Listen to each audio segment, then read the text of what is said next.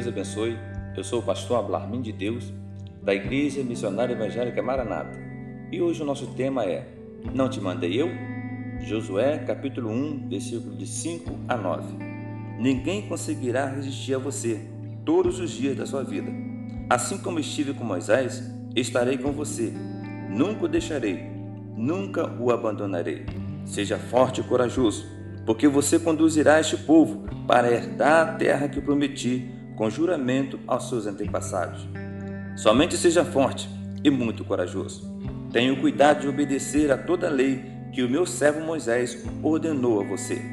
Não se desvie dela, nem para a direita, nem para a esquerda, para que você seja bem-sucedido por onde quer que andar. Não deixe de falar as palavras deste livro da lei e de meditar nela de dia e de noite, para que você cumpra fielmente tudo o que nele está escrito. Só então os seus caminhos prosperarão e você será bem-sucedido. Não fui eu que te ordenei a você? Seja forte e corajoso. Não se apavore, nem desanime, pois o Senhor, o seu Deus, estará com você por onde você andar.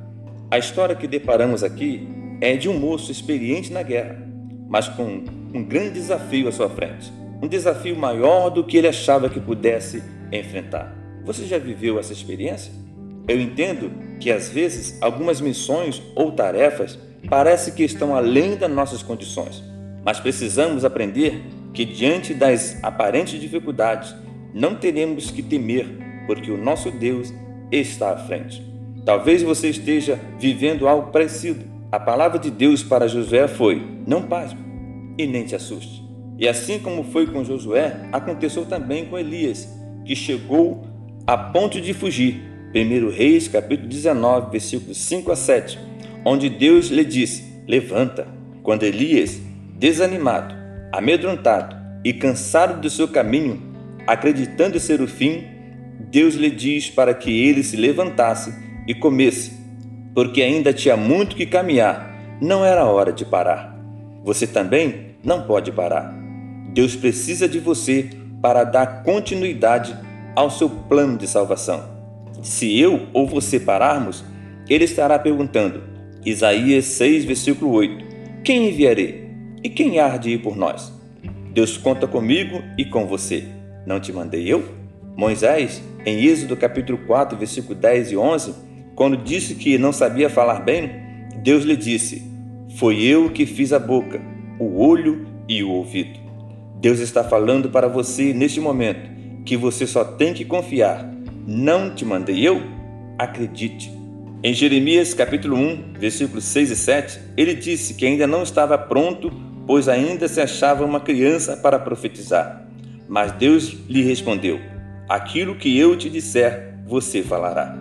Todos esses homens tiveram suas dificuldades, mas todos eles foram escolhidos por Deus, e assim será com você. Portanto, não tenha medo. Deus está lhe dizendo: não te mandei eu? Seja forte e corajoso. Eu aprendo aqui que Deus não nos dá um fardo maior do que podemos suportar. 1 Coríntios 10, 3. E que as provações amadurecem a nossa fé e a nossa intimidade com Deus. Deus aconselha Josué a confiar nele.